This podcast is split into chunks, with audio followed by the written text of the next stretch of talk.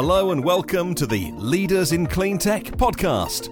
Each week, our host David Hunt speaks to a leading startup CEO, executive, or thought leader in the clean tech sector.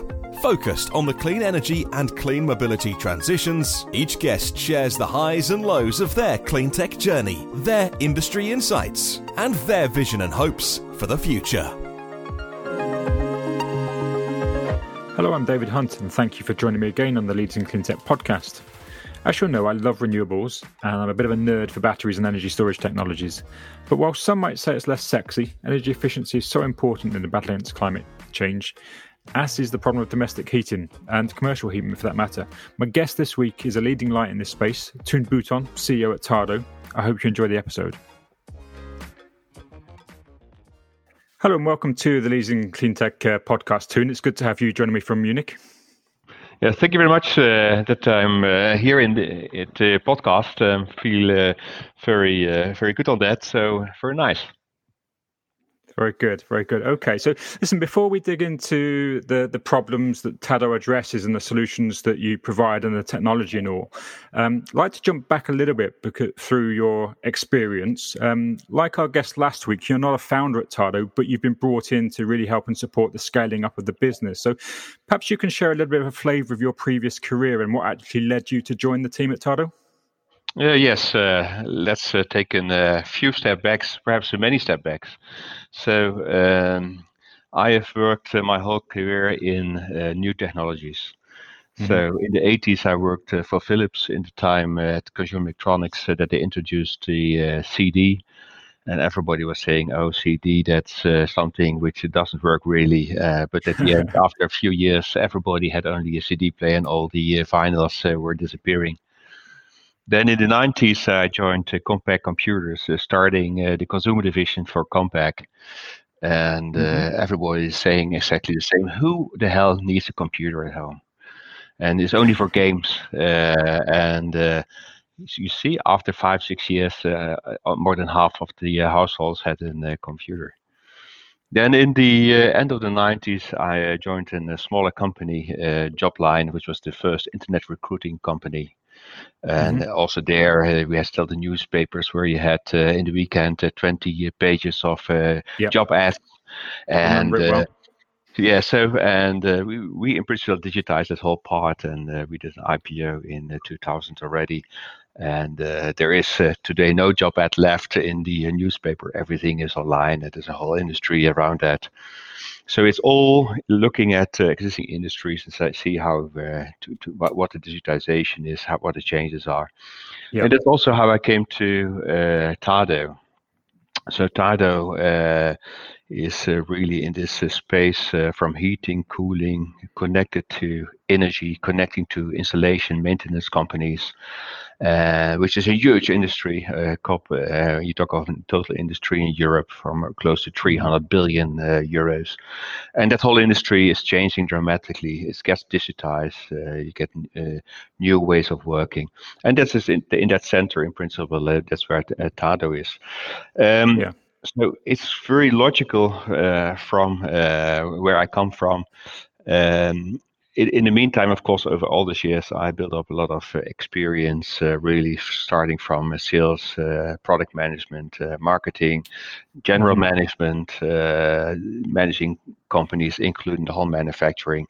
And that is in principle uh, why also uh, the, the, two founders of Tado uh, came to me and said, Toon, hey, we have a great product, uh, we have a great service, but uh, we are very young, we are very inexperienced, and we understand if we want to scale the company, we need to have somebody who really has, is an experienced manager who can manage complete value chain, especially who can scale the company together with us. And that's why I joined Tado. Yeah, yeah, I think that's an important thing. I mean, there are a couple of things actually. Clearly, you've you've, you've experienced of those really disruptive step changes, which is uh, which is important. And clearly, we're going through many of those uh, at an accelerated pace at the moment, particularly with digitalization of, of, of everything. You know, mobility and energy, of course, and the heating, which we'll touch on. Um, the other key thing actually is around the difference in what it takes to start a business versus what it takes to scale a business. And that's, again, something perhaps we can explore later on because that, as you say, really cool founders, I've met them before. But as you say, you get to a point where it's a different skill set and a different set of experiences that perhaps you need to go into really that fast scale up process. Yeah, yeah, ab- absolutely. So these uh, the two founders are really two brilliant guys who really understand the heating, cooling, and energy in, uh, industry very well. Uh, they both are engineers. Uh, one of them has also studied uh, energy technologies in the MIT. And so they came with this great idea mm-hmm. that uh, looking at the heating and cooling uh, uh, at the, at people's homes, uh, which is extremely inefficient and, and ineffective, they said, "Hey, something need to be uh, has to be done in order to increase the energy efficiency and to give more comfort to, the uh, to the people." And so they developed a solution for that they did their MVP, another MVP, another MVP, and the company started to, to, to grow uh, very nicely up till the really and they, they were doing everything they were doing engineering they were doing sales they were mm-hmm. doing accounting they were doing legal and uh, but at a certain moment the company got so big and uh, there were more and more people in, into the company that yeah. uh, it really you saw that the the growth was uh, starting to level up not because that the product and the service were not good but just because uh, it was not scalable, the thing what they had to put in place, uh, the organization structure, the skill sets, etc., all the processes. So, and yeah, that's that's yeah. really. But the good thing is they understood that also, and that's one of the I think one of the key challenges of uh, young entrepreneurs that they need to understand when they need to help uh, of uh, people with uh, more management experience or people with different skill sets, more ex- specialism, etc.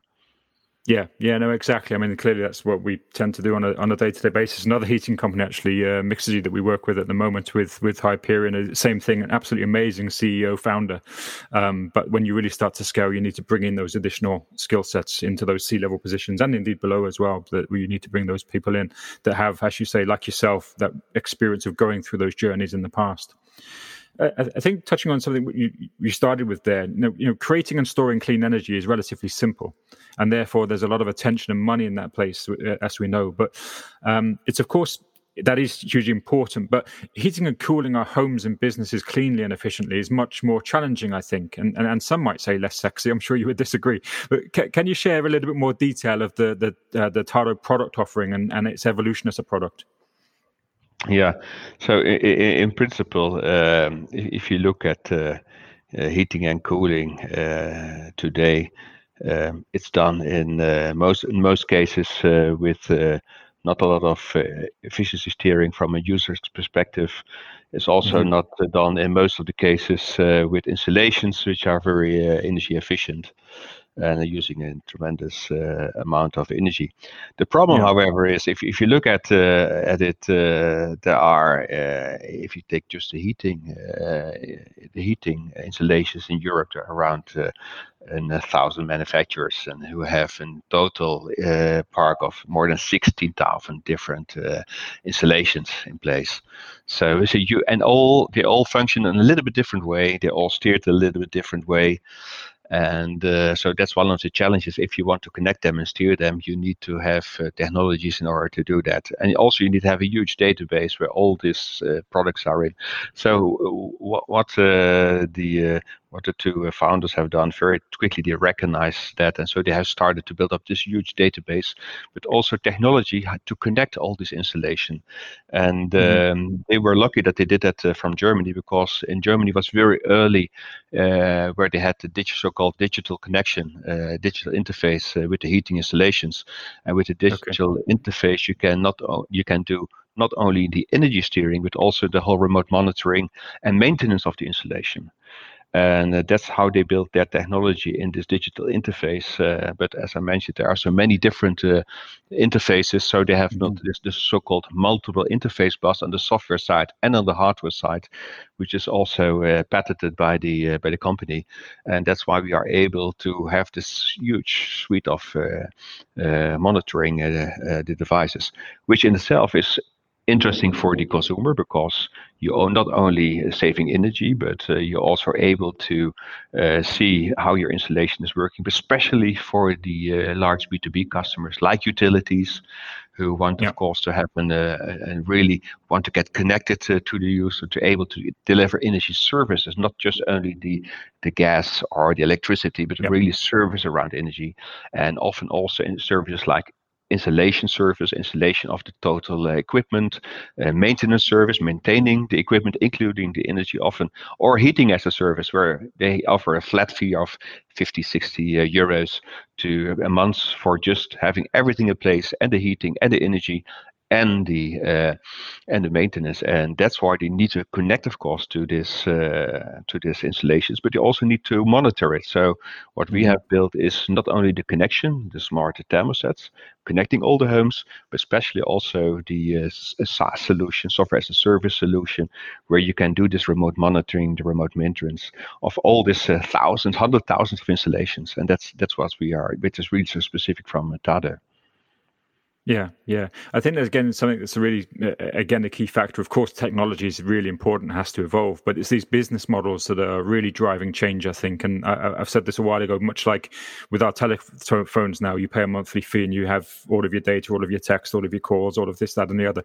And um, it's really interesting now that both in mobility and, of course, in energy, there is this kind of similar um, pay as you go kind of uh, solutions. So the business models are hugely important, but uh, as you say, you need the data and the connections and the uh, and the uh, algorithms, I guess, to make sure that that uh, those business models are feasible. Yes, uh, absolutely. So uh, it's uh, it, it is really now it is feasible with, with with the connections, but um, it's it's, it's really it's, it's in the core of all the energy companies uh, because they realize from hey energy is a commodity. So if we continue with this uh, we see more and more churn rates because the consumer doesn't doesn't understand if this is an is this, this in British gas uh, electricity or is it an SSE electricity. They don't care. They just want to have always electricity in place. So that's our yeah. gas in place that's why they just want to. Uh, the, so that's why they need to, to move to these all these services, and they need to have technology which is facilitated that, and um, and that's where exactly where we are coming. We we we facilitate that technology, connecting all the homes, but also have this mm-hmm. layer of uh, service and and and uh, software to be used by the big utilities or the very large maintenance uh, companies like in uh, HomeServe or yeah. in in UK or Thermondo in Germany. Uh, this is exactly what they are doing. Yeah, yeah. I think again that's an interesting point. But that for you personally, coming into the business, clearly you've, as you say, got a, a fairly in-depth experience. But now you have, I guess, a solution which is partly B two B in terms of selling to the utility companies and the maintenance companies. But I guess there's also a big connection with the consumer, and obviously your website, from what I've seen, is, is quite consumer orientated that you're clearly looking you know b2b to c effectively so how are you managing those channels what's your uh, what have been some of the challenges perhaps in, in obviously if you if you just have one channel the other doesn't work you have to do these things in in, in sort of synergies yeah, yeah. So uh, of course there, there are some challenges with having two channels. But like, when when Tado started in uh, 2012, uh, selling the first products in the autumn, there was uh, nobody who wanted to uh, sell smart thermostat because it was only hardware sales at that time. Mm-hmm. And Tado had to uh, sell it uh, themselves on the, their own website.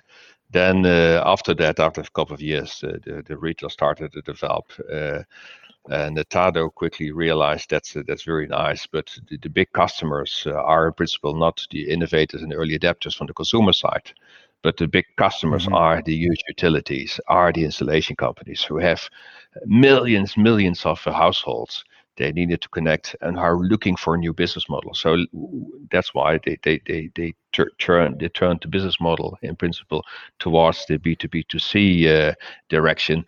Uh, enabling um, making sure to connect uh, as many as possible households and make the service around that. Now, from a channel perspective, this this is challenging because you need completely different channel sales skills.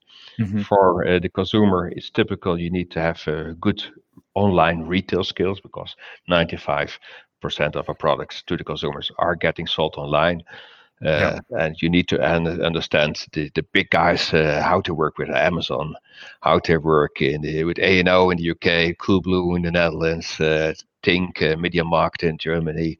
So you have this very dedicated uh, sales force uh, for uh, for the consumer channel.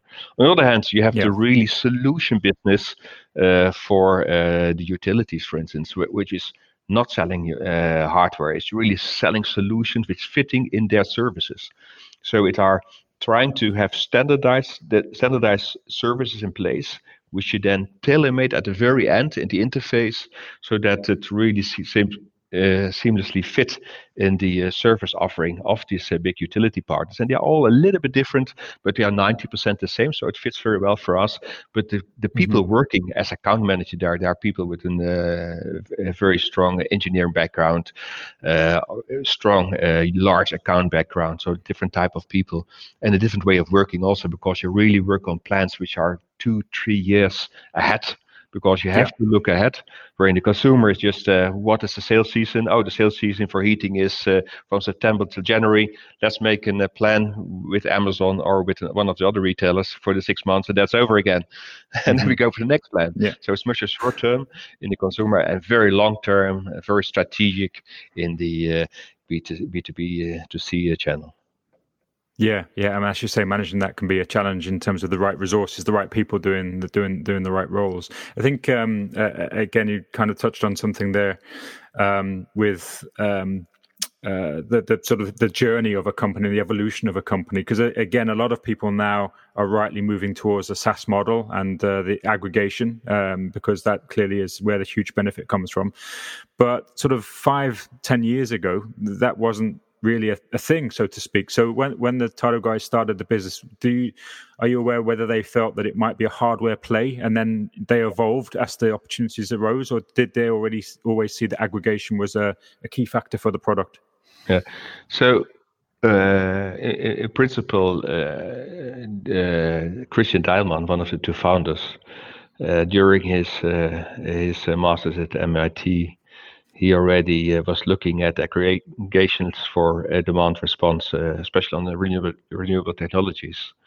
And okay. so that's why from the beginning onwards, they had already an idea. Hey guys, we need to work in the in, uh, in this triangle energy uh, maintenance installation and mm-hmm. uh, and and connecting the homes but they also realized from there is no real need for yet in the B2B part yet for disaggregation. So, but we anyway need to very quickly connect as many as possible homes. So let's first connect as many as possible homes, and then uh, over over time develop all the services around that. Because if you have uh, installed hundred pieces, uh, doesn't matter as soon as you go into hundreds of thousands pieces, then it really uh, matters yeah. application, and that's the way they have uh, built up the company. And uh, yeah, so so we, we when I joined, uh, the idea uh, was uh, was already there from the beginning onwards, but they had so they have a challenge how to execute it and how to really get the focus on the one hand building out the network, installing in the homes mm-hmm. as quickly as possible. On the other hand, starting all the services software uh, for these uh, large customers. So what we did, we, we split the company in, in two parts and, uh, and, and dedicated product management for that as well.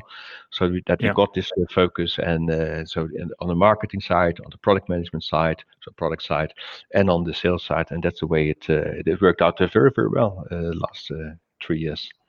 Yeah, yeah. So so in that three years that you've been with the business, what have been the biggest challenges you faced personally in, in taking over the reins, and, and yeah. what, what what do you see as the biggest challenges and opportunities in the next two to three years? Yeah, so the the, the biggest challenge of you, you you take over a company as CEO from two founders, mm. and uh, these uh, founders, of course, uh, are uh, yeah have started with this uh, this founder team growing over time uh, and always be a very uh, this startup mentality, which is very good because without startup mentality you cannot start.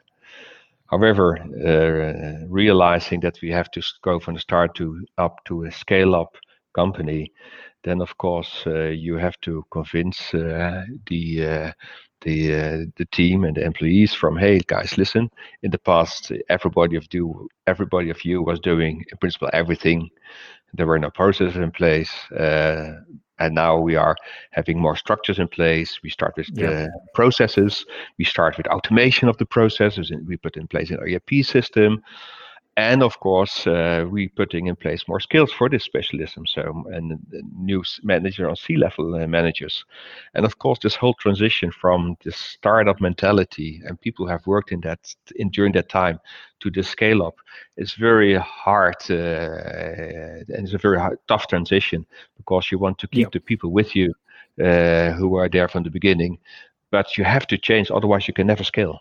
And that's the, the that's a tremendous challenge I must say. And uh, that's something which uh, is uh, which which is goes better and better. Uh, and uh, I don't say we are there yet because you still see some some some some attitude of people and organizations uh, going trying to get back to this startup yep. mentality but um, with, with that's normal i think the the, the biggest challenge in, in, in the future what, what i what i see is uh, that uh, is is the is the war of talent. Uh, are we getting enough uh, good people in place uh, besides the people we have today to yeah. continuous growth. Uh, and that is uh, not only on the development side, people who are aware about how about uh, technology, HVAC technology, uh, mm-hmm. heating cooling technology, but also in uh, software technology, but also uh, on the account management side, how attractive are we as a company compared to others?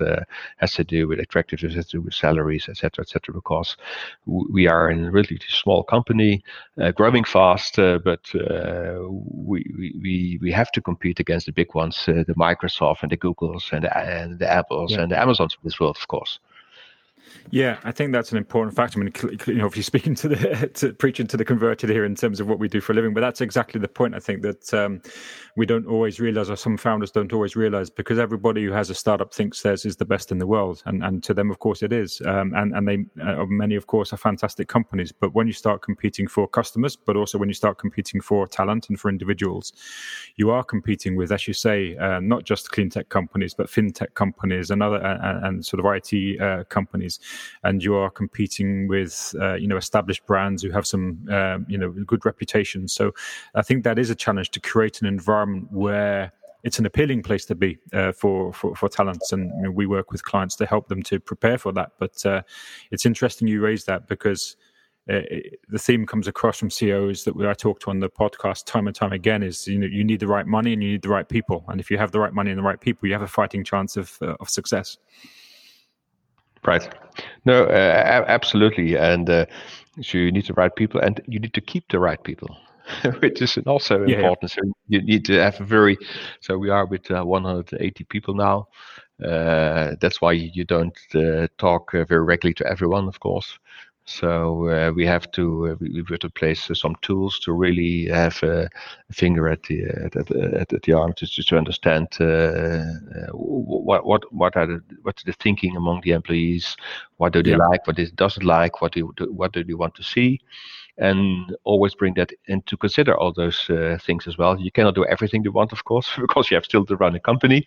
But yeah. uh, it's good to understand that and have discussion around that. And uh, that's in principle important that uh, you have to create a workplace where they are very positive and that they are really uh, the ambassadors of the company uh, to the outside world, yeah. uh, to their uh, study mates. Uh, and if they talk about the company, they should be engaged to say, hey, we have a great company. It's so fun to, to work here. And by the way, we create great products.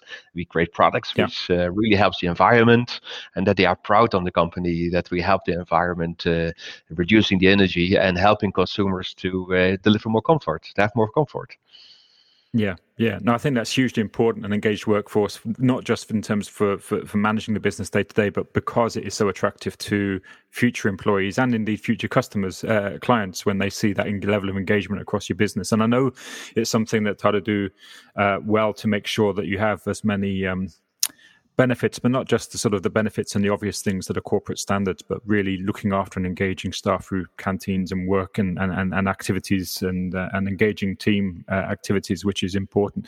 I think um, that kind of leads to another couple of areas uh, to appreciate your your thoughts on. Um, increasingly, you know, we're challenged on, of course, finding the right talents, but of, on diversity also, and um, uh, making sure that uh, that is a situation which is addressed. So the, the challenges of um, uh, of diversity, and I'd like to touch on um, uh, the, the, world of sort of corporates and startups. But with regards to diversity, I know that you have, uh, I think, understand sort of employees from over 40 countries speaking 16 different languages, which is of course fantastic. But uh, you know, how, how do we as a sector and how, how do you as a company promote greater gender and ethnic diversity? Do you think? Yeah, yeah. So, so in principle, everything in the company, we're a German company, but everything we do in the company is English. So that we, we want to uh, build up no uh, threshold for the people that they say, hey, I cannot uh, speak uh, German. So that's why I don't feel comfortable in the company.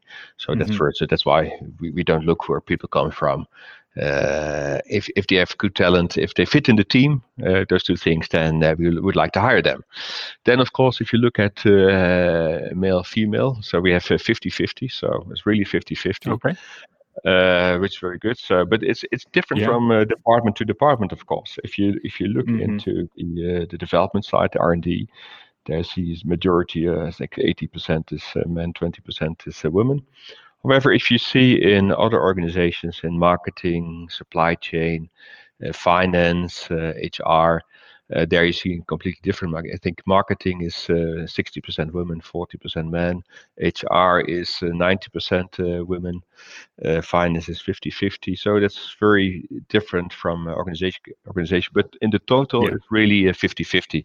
If you look at the management, I think we have been uh, we have great managers, but very unfortunate that uh, on C level we don't have uh, a woman in, in place, uh, which I, I, personally think is, uh, is a pity.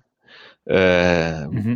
We we have looked always to get female colleagues in the management team, but it's also a matter of yeah finding the right person, and we've never been able to find the the right person, the right candidates yet so I, I hope, uh, I truly hope that we uh, very soon, uh, if we have to add somebody into the team in, in the management, they get also a female member in, in the management team.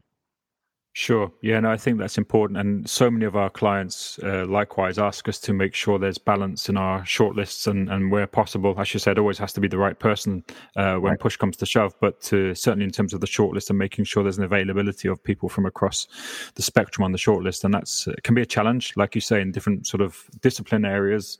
Um, typically, the demographic is is different, and I think that's again something we need to address. There's a really cool organization, I don't know if you come across them, called Women Who Code, uh, which I think is uh, because again, so many of the uh, of the sort of the the key um, software roles are, are very male dependent. Just as in the old days, the engineering roles were very heavily dominated by by men, and I think those things are changing. But clearly, a lot of work needs to be done. But it's great to see that the emphasis you have in the companies around balance and uh, and again those the benefits of having people from so many different countries. And, and whilst their native languages as you said different they all speak english but um, they, they bring different perspectives i guess. And uh, yeah. and how many countries are you actually present in? I know you have actually regardless of the diversity of the workforce but how mm-hmm. many com- countries are Tado actually active yeah in? so so in the moment we are in 18 european countries and uh, we just opening uh, next month Australia and also uh, the Middle East, the Emirates.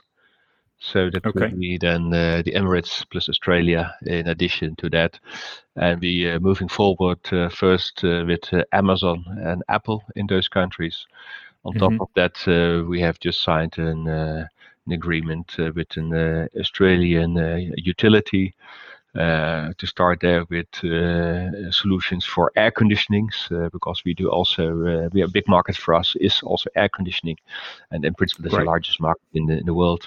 So very, very very interesting, and of course the Middle East is all air conditioning based, uh, and uh, so we are then with uh, yeah, if, you, if you talk to Emirates as, as one country, which is not really true, but if one country, we have 20 countries.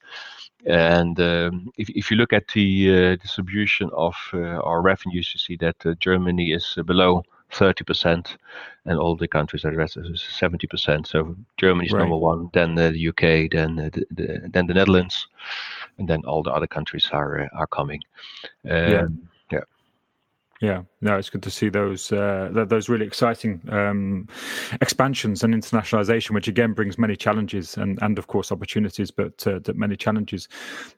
One of the other things I wanted to touch on, because again, you've got a foot in both camps to some extent, or you know, in your, your career to date, and that's an area which comes up often is around the, the collaboration between startups and uh, and, and, corporates. And uh, I think it was pretty much once the case that back in the day that big corporates either crushed or bought startups, but now we see so much more genuine collaboration uh, in that whole, uh, particularly in clean tech, where companies are either making acquisitions or investments or providing um, routes to market. Importantly, um, so again, going back to having a you know perhaps a, a, foot in both camps yourself, how, how do you see and where do you see collaboration working best between those giant utility companies and, and traditional companies and, and startups uh, yeah. like Tado or, or, like you were perhaps a few years ago? Yeah. So I, see that it uh, this collaboration works best if you are delivering products and services which are really uh, can be utilized uh, across uh, a certain industry. So if you make an only tailor-made solution for one uh, for, for, one utility, uh, then quickly you get so much attached to that utility which gives often the risk that uh, either you disappear or you get absorbed by that utility and you're not able to really mm-hmm. grow broadly. And that's what happened actually with uh, two competitors uh, in the past on the uh, smart thermostat. And a good uh, example is Hive, who got mm-hmm. bought by British Gas, I think, seven, eight years ago. Yeah. In the meantime, Hive is completely embedded in in British Gas primarily focusing uh, on the customers of British Gas, not uh, not not uh, with any other energy companies having their services. Also, not to any other countries on, on the consumer side. So, right. I think if you really want to to uh, grow uh, not within and, and, and, stay relatively independent, you have to deliver the services and uh, and, and, products to a wide span of of utilities. And we, we have in the moment more than than 35 utilities where we work with. In the UK, it's OVO and SSE, E.ON UK, yep. and a couple of more. And but then we have in every country two, three, four large energy companies where we work with. So we are really neutral. And the beauty is they understand that we are neutral, but because we have so many different utilities as a customers, so they are not yeah. afraid that uh, they, we work with the competitor of them. It's like they also have all the services from Microsoft uh, or uh, Amazon or uh, Google. Yeah. Uh, they, and so this is exactly the, the, the same in this way. So you have to be a proposition which which is neutral. Then Another thing, uh, important aspect is uh, on, on, the investment side. Of course, we have uh, as investors a couple of utilities, uh, and that, that was the same case uh, when the first utility got in. Uh, there was a discussion. this was before my time, but they had a discussion from, hmm, is that a risk for other utilities as we have a utility as a shareholder as well. Yeah. But then we had uh, they they agreed no we need to have more utility shareholders because if you have multiple utility shareholders you take away this competitiveness and um, and that's what we have. So we have uh, several utilities as shareholder, which is uh, Chess Energy, which is uh, E.ON, which is uh, Statkraft, uh, which is uh, mm-hmm. Total Energy. So and that, that helps to just to keep this neutral place also from a shareholder perspective. On the other hand, also yeah. that gives us also the opportunity, of course, to leverage their operations, because uh, of course, if they are uh, partly owner of a company, there is a tremendous positive uh, attention within those companies to utilize also uh, companies like Tado in the in the operations. Yeah. So that helps us in the operations as well, and that's on, on that's very much the case in all these utilities uh, where we're working in, but also on Amazon because Amazon is also a shareholder in uh, Tado, and okay. uh, we get a tremendous support of Amazon uh, on the technology side. Uh, everything to, has to do with speech control mm-hmm. and voice assistant, on the other side, also on the, their platform, uh, really uh, supporting uh, Tado, uh, giving the right support, giving the, the right uh, tip and tricks how to work on the uh, yeah. on the Amazon platform, and so we grow very strong on that platform as well. So, so this is the way also to leverage your shareholders in, in growing your your company. Yeah, yeah, I think that's a really interesting uh, point as well because uh, again, it's more than the money, and I know VCs are incredibly important. I believe Inven, uh, good friends of ours, are investor in in the organisation, and so having VC money is great, particularly VCs who really get the clean tech sector, and there are many of them, of course. Um, but uh, the, the the the added value of shareholders from those utility companies and or other industrial partners, as you say, is is so much more than the money. It's the uh, and even it's much more than the access to markets. It's it's them helping you to evolve the the, the proposition. Right. Absolutely, and they are also, of course, in the in the in the partly they are in the board or the in the, the, the they are uh, uh, they're participating in a different discussion and meeting, and it helps us just to develop uh, better product, better services, and having access to their platforms. Yeah, yeah, yeah, absolutely. Going back to something you touched on clearly with some really exciting growth for yourself, that's an interesting one that comes up often with with startups is how soon to internationalize because of course there's a huge opportunity uh, to, to, to of new markets to to attend. Um, but sometimes I think companies look to scale too quickly or, or, or, perhaps scale when they're still in startup phase. Have you any thoughts on uh, the, the challenges of internationalization and, and whether and if you can try and do that too soon? Uh, yes, absolutely. We have that in house. That uh, uh, that uh, example.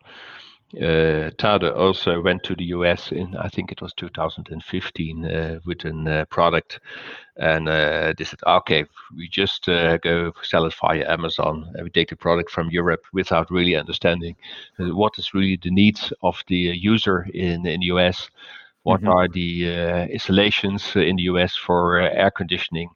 Uh, what is the support you also needed uh, you need to give to the US customers? You just uh, bluntly went there, and uh, yeah, surprise, surprise, uh, it didn't work very well.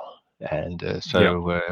so when I joined in 2017, uh, we, I reviewed that. I said, guys, listen, the product is not fitting, the processes aren't fitting, the uh, the channel is not fitting. Let's please stop with it immediately, and let's refocus back on the core countries in Europe. Let's uh, build for that the right propositions. And if you're going to expand to more countries, because at that time we were in eight countries in Europe, and so we expanded mm-hmm. Uh, every year, three, four, five countries. But let's make sure that we have the right channels in those countries, that we have the right proposition in those countries, to have the right support in those countries before moving there. And that's what we did very consequently in Europe. That's why we feel also very uh, very confident to to, have, to be successful in outside Europe, in, in the Middle East and Australia, because yeah. we have set in place. Uh, we we have, went to the customers, have looked at their needs from a product perspective, software perspective, service perspective, support perspective, and have put that in place. And now we are very confident that we can enter those markets with our products and services. Yeah, yeah. Uh, again, that's something which uh, it's brave to you know always admit uh, an error on any company or individual, but I think those are um, we should celebrate to some extent, uh, mistakes. Clearly, we shouldn't seek them, but we should celebrate when we find them because they can inform so much of your future. And I'm sure there was a, a lot of learning from that experience and that venture into the US.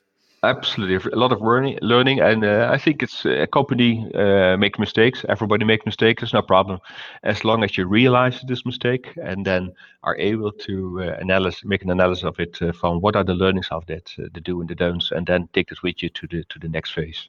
I think that's very important, and I encourage also people to do things even if they don't know exactly the outcome uh, yeah. and not not not shying away from new things just because they're afraid to make mistakes because then you cannot uh, go forward it's always for going forward some things work something doesn't work and then uh, learn from it and uh, go, go further and further yeah, yeah, no, absolutely. Mistakes of your own and mistakes of others are always the, the best way to learn, or better still, if you can learn from others. But that's why it's great to share stories of, of companies and individuals who've, you know, been there. We all know we're in a disruptive market; nothing is certain, and and to some extent, we have to balance uh, data and intuition in, in, making some of these calls. And of course, clearly, you're never going to get them all right. That's correct. Yes yeah, yeah. So uh, I really appreciate you sharing some some time with us, uh, Toon. One one thing again uh, I'd like to wrap up with is a little bit more on the on the personal side. And personally, I, I read an awful lot, and, and of course listen to podcasts. But are there any either books or podcasts, or even any other go to sources or people that have inspired you in your career to date? Yeah, I think uh, there are a lot of uh, people who inspired me and here today, uh, and uh, it's all uh, people like uh, Steve Jobs, for instance. I really admired Steve Jobs. it was in the time I was working for Compaq, where Apple right. was just way down. Steve Jobs was away from Apple doing other things. Mm-hmm. Uh, I had uh, at that time with the senior management of uh, Compaq a discussion uh, in looking at Apple, eventual acquiring Apple. we had a discussion mm-hmm. with the former CFO that I think was John Sculley, and but we, we decided not to do that because we thought Apple had no value for us, and if we would have bought Apple, it would not have any value. But then Steve yeah. Jobs returned to Apple and he really energized that company completely again. Have such a good focus on the customers, on the products. It's uh, so brilliant. And uh, what what it realizes me is that it's it's about the team, but it's also about the leaders. And yeah. so it was a very good learning to to see that uh, happening. So I, I am a big admirer of uh, Steve uh, Jobs in that respect. So and then um, yeah, of course there, there, are a lot of things uh, which I get inspired on, and uh, it's it's it's it's by looking at podcasts, it's by reading. It's a very good book called Inspired about product management because I think product management is very important, uh, but how to work product for management in agile teams. Uh, I yeah. think that's, that's its core. Um, and of course, I still think that uh, people who have been uh, working uh, with sales and in sales, they understand also the customers very much because at the end, we have to think about the customer is always right. Even if he's not right he's right because in his perception is reality. Uh, yeah. so so either we deliver him something different or we change his perception. So and that's things uh, uh, which i think is a, is a very good learning. If people have uh, whatever they do in the company have some attachment uh, to sales and start to understand uh, sales a little bit and understand customers with that very much i think this, this is a very yeah. important learning yeah, no, absolutely. I think, as you say, it's all about firstly your employees and then your customers, and because your employees are the ones who address and, and hand, work with the customers. But that that uh, focus area shouldn't be ever forgotten. As much as we are, and many of our listeners are, are very much in the tech sphere, that that combination of technology and human interaction is the is, is the critical factor. It, it's interesting on Steve Jobs. Uh, I, I, enjoyed his biography uh, again hugely, and we'll we'll put a link to that on the uh, on the podcast page. But uh, it's interesting reading further still from that how much he learned from his original mistakes when he was out of Apple that he put into play when he came back, and as you say, was so trans uh, transformational. Yes, absolutely, and it's, it's, it's, really fantastic to see, and it's, it's so obvious example as well. So, so it's so transparent what happened uh, bef- uh, with Apple before and uh, during he was away, and after he came back. So, it's a really uh, Inspiring story, uh, as usual. So, listen, I really appreciate your time. We'll make sure that we put uh, links on the podcast page to, to of course, to yourself and to Tado and to uh, to, to the books you've referenced and, and mentioned. But uh, really appreciate you taking some time out to talk to us. You're welcome, David. Thank you very much for the interview. And uh, I uh, hope that uh, together we get uh, well out of this uh, Corona uh, time. And but I'm sure if everybody is doing the right things, working well together, all the countries also working together, this thing will get over in the coming years. So good. Absolutely, yeah. Collaboration on, on all fronts is is critical, and um, yeah, I share those share those thoughts with you. Thank you very much, David. Hope you enjoyed that conversation with Toon. One of the great things about podcasts is they're always there, and I always smile when an old episode starts to get a lot of new listens uh, on the charts. We have an archive now of nearly 60 cleantech CEOs and thought leaders sharing their stories and thoughts, so be sure to go in and take a look at some that you may have missed. See you on the next episode.